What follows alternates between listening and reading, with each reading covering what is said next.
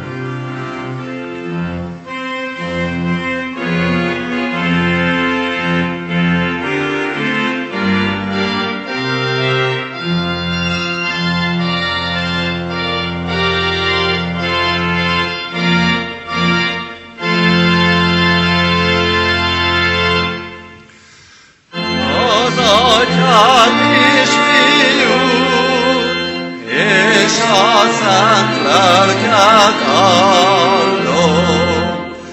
A mennyórát kíván, szánt egy belfordárom. Aki úgy szól ma is, ahogy régen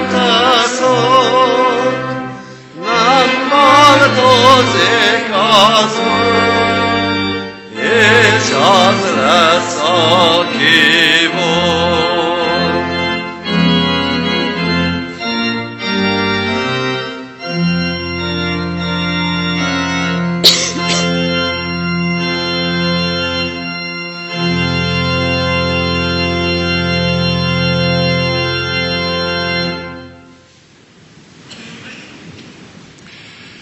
Isten tiszteletünk további megáldása és megszentelése is az Úr nevében van, aki teremtett, fenntart és bölcsen igazgat mindeneket. Amen. Hallgassuk meg Istennek írott igéjét a Jeremiás könyve 40. részéből, az elsőtől a hatodik versig terjedő szakázat alázatos szívvel és méltó figyelemmel. Így következett be az, amit Jeremiásnak mondott az Úr, miután Nebuzaradán testőrparancsnok szabadon bocsátotta Rámában. Mert elfogatásakor őt is láncra verték a többi jeruzsálemi és júdai fogójjal, akiket fogságba vittek Babilóniába. A testőrparancsnok kivette közülük Jeremiást, és ezt mondta neki. Az Úr, a te Istenet kijelentette, hogy milyen veszedelem éri ezt a helyet. Beteljesítette, véghez vitte az Úr, amit kijelentett. Mert védkeztetek az Úr ellen, és nem hallgattatok szavára, ezért történt ez veletek. Én tehát még ma leveszem a kezedről a láncot. Ha úgy, ha úgy látod jónak, hogy Babilóniába jöjj velem, akkor jöjj, és nekem gondom lesz rád. Ha pedig nem látod jónak, hogy velem jöjj Babilóniába, akkor maradj. Nézd, előtted van az egész ország, mehetsz ahová jónak és helyesnek látod. De később már nem lehet visszatérni. Menj Gedaljához, Ahikán fiához, Sáfán unokájához, akit Babilónia királya Júda városainak a helytartójává tett. Lakj vele a népek között, vagy menj hová, ahova akarsz. A testőrparancsnok élelmet és ajándékot adott neki, és elbocsátotta. Jeremiás pedig elment Gedaljához, Ahikán fiához, Micpába, és ott lakott vele az országban maradt nép között. Isten tegye áldotta az ő igének hallgatását és szívünk befogadását. Ámen. Hajtsuk meg a fejünket imádságra.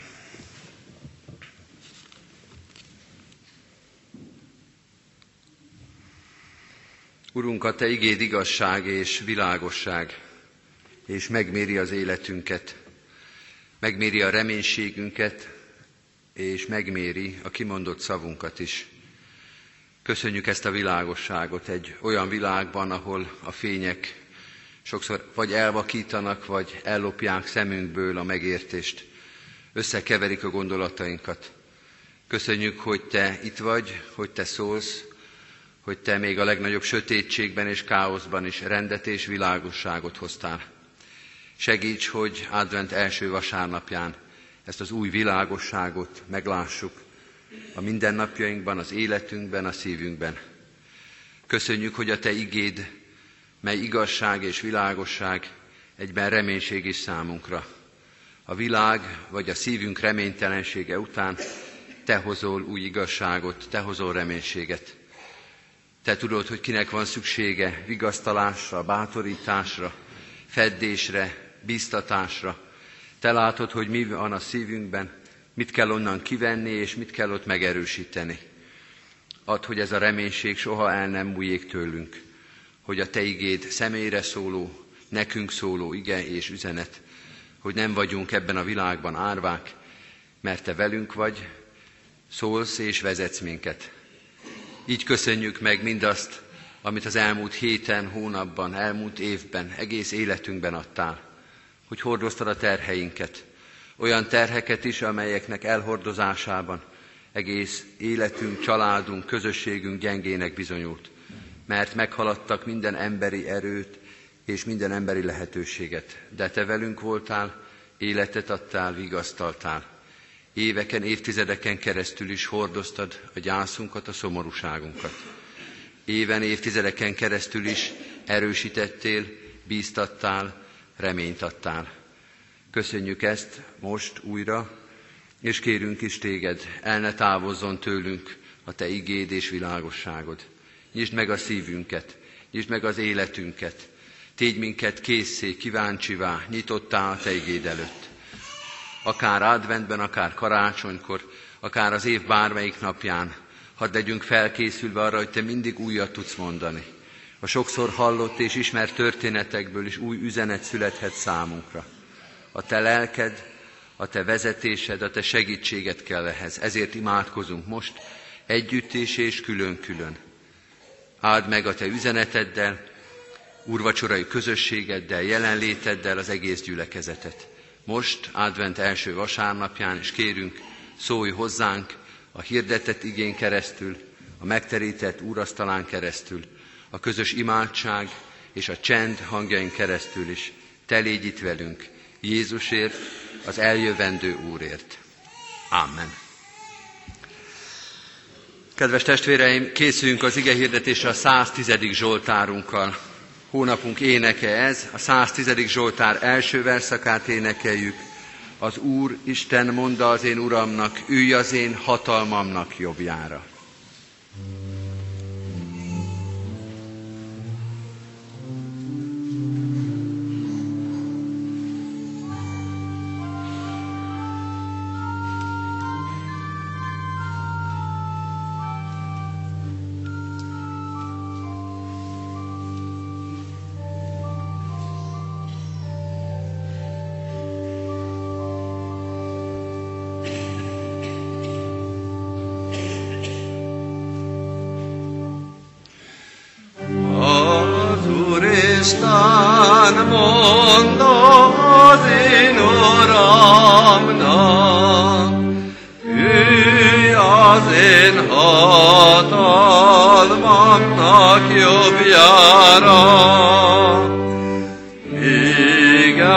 Ellenségédet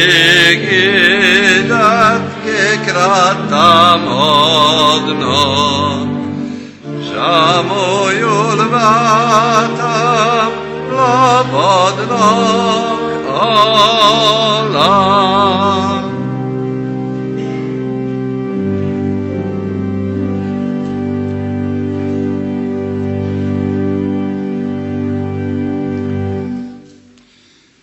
Kedves testvérek, ünneplő gyülekezet, az a szentírásbeli rész, melynek alapján Isten szent lelkének segítségül hívásával üzenetét hirdetni kívánom közöttetek, írva található a már felolvasott bibliai részben, Jeremiás próféta könyvének a 40. részében, a harmadik versben a következő képpen.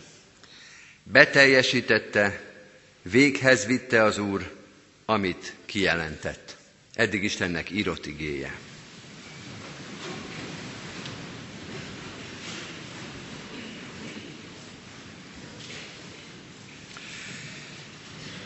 Kedves testvéreim, ünneplő gyülekezet, Jeremiásnak a mai igéje, amit fölolvastunk, a harmadik versnek az első mondata szépen talál advent első vasárnapjának az üzenetéhez. Beteljesítette, véghez vitte az Úr, amit kijelentett.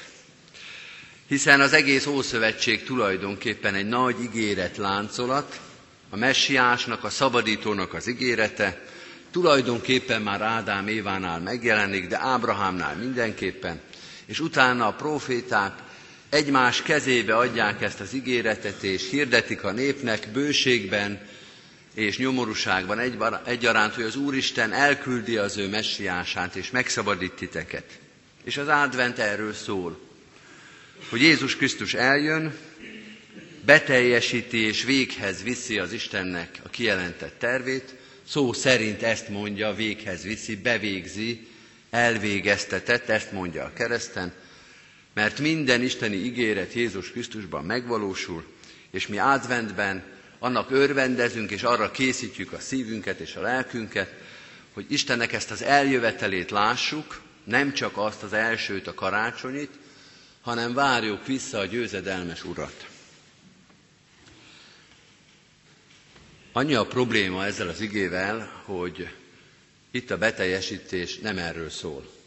Tehát mindaz, amit elmondtunk igaz, hogy az Úristen beteljesíti Krisztusban az ígéreteit, de ha visszaemlékezünk arra a nagyobb bibliai részre, amit Sára felolvasott nekünk, nagyon szépen, Jeremiás könyvének a 40. részéről, ott az ítélet beteljesítéséről van szó.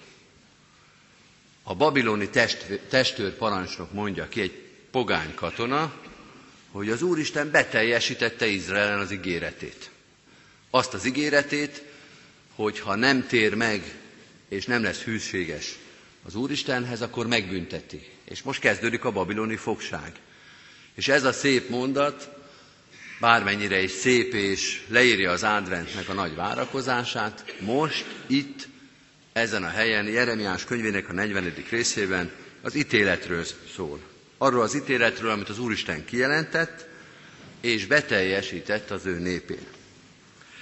Ezzel a zavaró tényezővel együtt, ezzel a kisé ijesztő tényel együtt, mégis azt gondolom, hogy előnyünkre és hasznunkra fordíthatjuk ezt az igét, és éppen advent első vasárnapján, mert ez a mai Ószövetség igénk, fölhasználhatjuk, hogy az adventről, az Úristenről és az Úristenhez fűződő viszonyunkról három lényeges dolgot megfogalmazzunk és megértsünk. Az első dolog, amit ez az ige megtanít nekünk, hogy az Úristen számon tartja és ismeri az életünket. Az Úristen számon tartja és ismeri, látja az életünket. Tervei vannak velünk, elvárásai vannak velünk szembe, és ígéretei vannak számunkra. Lehet, hogy senki emberfia nem figyel rád, nem vár tőled semmit, nem ígér neked semmit, de az Úristen másképpen cselekszik. Akárki vagy, az Úristen számon tart, terve van a te életeddel, elvárásai és ígéretei vannak számodra. Jézus a Betesda tavánál találkozik egy emberrel, jól ismerjük a történetet, a számot is, 38 éve beteg ember, de a mondatot is jól ismerjük. Sokszor idézzük, amit az ember mond Jézusnak, Uram, nincs emberem. Legyünk őszinték, ez sokszor megesik az emberrel. Sokkal megesik, talán még közöttünk is van olyan, aki úgy érzi, és joggal érzi úgy, hogy nincs embere. Senki nem figyel rá. Senki nem törődik vele, nem segít senki. 38 éven keresztül nem segít senki. És ez előfordulhat, hogy nincs emberünk. Jézus azt mondja, és Jeremiás is ezt profétálja ott a babiloni fogság előtt, hogy az előfordulhat veled, hogy nincs embered, de az nem fordulhat elő, hogy nincs Istened. Mert az Úristen a sokkal közelebb van hozzád, mint néha az, akivel az életedet egy padban, egy házban, egy házban leéled. Istened van, nem gazdátlan az életed és a szíved. Akár ennek a kisgyermeknek az életére gondolunk, akit most megkereszteltünk, és akinek ugyanezt ígérte az Úristen, hogy fogom a kezedet egy életen keresztül, nem gazdátlan az életed, akár a legidősebb, legmegfáradtabb testvérünkre gondolunk, aki esetleg itt van, vagy már nincs is itt a gyülekezetben, mert már nem tud eljönni, mert már elkopta körülötte a nemzedéke is, az ismerősei, a családja is, magára maradt már a szó fizikai, emberi értelmében, az Úristen azt mondja, hogy őnek is az Istene vagyok, és vele vagyok, és nem hagyom el. Jeremiás első mondata tehát erről szól, hogy az Úristen számon tart, akkor is, hogyha senki más nem. Egyébként érdemes ezt a mondatot megfordítani is. Számon tartalak, és veled vagyok, és számot tartok az életedre, akkor is, hogyha mindenki más is számot tart az életedre. Mert az előbb csak arról beszéltünk, hogy vannak emberek, milyen szomorú az, akik egyedül vannak, és nincs emberük, és az Úristen ő mellettük is ott van, de ez igaz fordítva is, ha mindenki rád figyel, ha mindenki tőled vár segítséget, ha mindenki rád akaszkodik, ha mindenki benyújtja a számlát, ha mindenki ígér fűt, fát neked, akkor is az Úristen az, aki a kezedet fogja. Az Úristen az igazodási pont. Akkor is, hogyha egyedül vagy, vagy akkor is, hogyha szétráncigál ez a világ, és mindenki, mindenki belét csimpaszkodik. Mind a két esetben ez a függőleges kötődés az Úristenhez, ez az első, a meghatározó és a soha el nem múló kötődésed. Ez az első, amit tisztáz Jeremiás az Isten népének, akinek ezt elvileg hivatalból minden pillanatban tudnia is kellett volna, bizonyára tudták is. A második dolog, amit elmond nekik Jeremiás, hogy Isten hatékony a te életedben. Hatékony az életünkben. Véghez viszi, beteljesíti azt, amit eltervez, amit kijelent. Véghez viszi és beteljesíti azt. Nagy dolog ez. Ritkán sikerülnek így a terveink. Nagyon sok félbe maradt, vagy el sem kezdődött munka van az életünkben és körülöttünk, amire ez a mondat nem mondható el hogy véghez vitte és beteljesítette. Sokkal inkább az ellenkezője, hogy el se kezdte. Vagy elkezd, elkezdte, de ott maradt torzóban. Az életünk, az emberi világ tele van ilyen torzókkal. Emlékszem, az előző gyülekezeti helyemen a templommal szembe volt egy szép, nagy, három emeletes, vakolatlan ház. Évtizedek óta ott állt. Mint egy babiloni torony. Fölépítették a nem tudom hány szobás nagyházat, egy ember lakott benne, megmutatta az egész falunak, hogy mekkorán tud építeni. Egész pontosan egyébként a nagyszülei akarták megmutatni, de ez most már részletkérdés. És ezt mutatták meg, hogy soha be nem fejezett. Nagy az emberi dicsőséget, az emberi gazdagságot, az emberi önerőt mutogató nagy torzó lett a vakolatlan ház a templommal szembe. Az életünk tele van vakolatlan, félbe maradt, nyílázárók nélküli, szigetelés nélküli, üresen Kongó, nem üresen, mert egyébként a verebek beköltöztek, üresen álló épületekkel, tervekkel, feladatokkal. Becsüljük meg azt, amikor az Úristen azt mondja, hogy én viszont véghez viszem, én viszont beteljesítem azt, amit eltervezek, amit kijelentek, mert az Isten erős. Van hatalma és van kitartása, hogy befejezze azt, amit elkezdett. Lehet rá számítani. Amit eltervez, az be is végez. Nem azért, mert nincs ellendrukker. Nem azért, mert nincs a másik térfélen valaki, hanem azért, mert az Úristen erősebb. Van ellendrukker, van ellenjátékos, egész csapatok állnak szembe az Úristennel, és az Úristen ezzel együtt beteljesíti és véghez viszi azt, amit kijelentett, mert az Úristen erősebb. Mindig ő lesz az erősebb. És az advent erről szól, hogy az Isten eltervezte a szabadítást, kijelentette Ábrahámtól kezdve egyre konkrétabban, egész pontos részleteket elárult belőle, és akkor jött az advent, és eljött, és az utolsó mozzanatig, az utolsó ígéretig beteljesítette azt, amit kijelentett, mert hatékony, mert a tervéből senki és semmi nem vehet el egy jottányit sem. Ez a második dolog, amit elmondott, Isten figyel ránk, számon tart, Isten hatékony, és a harmadik, Isten nem hagy minket efelől tudatlanságban. Nem hagy minket ismeretlenben. Elmondja azt, hogy mit tervez. Kijelenti egész pontosan. Ezt a szót szoktuk az Úristenre használni, de ez azt jelenti, hogy elmondja, megmondja, hogy mit tervez, és mit cselekszik. Nem mond el mindent, de a lényeget elmondja. Amire szükségünk van, azt elmondja előre. Úgy is mondhatnánk, hogy az Úristen nyílt napokkal játszik. Az Úristen nyílt lapokkal játszik.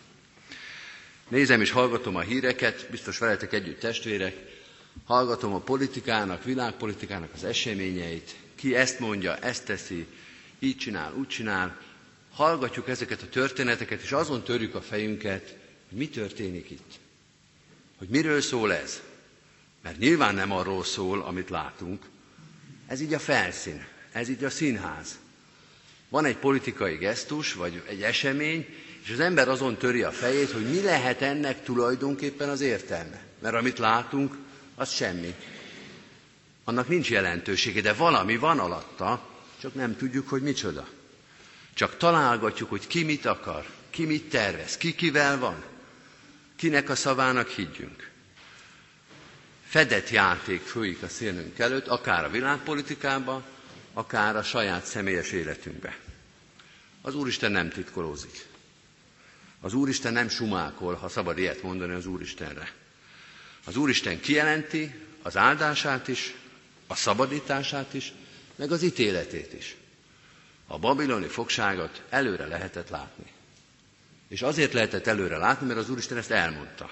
Nem egyszer és nem kétszer. Tehát nincs csodálkozni való azon, hogy a világ hatalom akkor, vagy a világ politika akkor a legnagyobb hatalma megjelenik Jeruzsálem kapuja előtt, és fogságba viszi a népnek a vezető rétegét. Nem titkolózott, nem bújkált a saját nép elől, hanem elmondta azt, amit gondolt és amit cselekedni fog. Igen, tulajdonképpen Istennél lehet tudni előre, hogy mit gondol és mit tesz. Az embereknél nem, az embereknél ez egy bizonytalan dolog. Beszélnek róla, de hogy aztán azt fogják-e tenni, azt akarják-e tenni, vagy lesz-e erejük azt megtenni, hát ez mondjuk széles mező mozog, hogy akkor mi is lesz abból, amit az emberek előre mondanak. Az Úristennél biztosra lehet menni. Az Úristennél lehet tudni, hogy mi fog történni. Van egy szerbiai író, illetve volt, Danilo Kisnak hívták, aki írt az édesapjáról egy nagyon kedves novellát. Az édesapja az menetrendi író volt. Ez egy viszonylag ritka foglalkozás, de még a számítógépes világ előtt valakinek össze kellett állítani a menetrendet, ez Jugoszláviában történt, ugye a 30-as, 60-as évek között ez a bácsi írta az országnak a menetrendjét. A jövőbe látó ember volt. Hogy persze pontosan meg tudta mondani, hogy még négy hónap és két nap után, délután háromkor ez és ez a vonat hol lesz. Ez volt a feladata. Hogy átlássa egy egész országnak a menetrendét, megtervezze, hogy hol fognak kitérni egymás elől a vonatok, hogy hol fog vesztegelni, hogy hova és mikor kell beérni. Tehát látta a jövőt. Meg kellett tervezni, össze kellett állítani, és publikálni kellett a menetrendet. Ma már ez elmúlt, de ebben az országban, mint minden országban, lehetett tudni, hogy mikor jelenik meg a következő évi menetrend, és a sokat utazó emberek meg is vásárolták. És volt nekik otthon menetrendjük. És tudták, hogy mi fog következni a vasútnál hogy mi fog következni majd a pályákon. Kedves testvérek, Jeremiás azt mondja, az Úristen, na ő a nagy menetrend készítő. Nem egy országra, nem néhány szárnyvonalra, hanem az egész emberiségre. Megtervezi a menetrendet, és publikálja. És a kezünkbe adja. Itt van. Kezünkbe adja a menetrendet, hogy mi fog történni. Elmondja, a mai Isten tisztelet is egy ilyen publikációs alkalom. amikor arról beszél, hogy ő mit tervez, milyen irányba fordítja az életünket. Egy titkolózó, egy sumákoló világban van valaki, aki kiadja a kezéből az ő akaratát, kijelenti magát, és azt mondja, erre számíthattok. Ezt tudjátok. Gondom van arra, hogy ti az én akaratomat, terveimet megismerjétek, azt szerint tudjatok élni.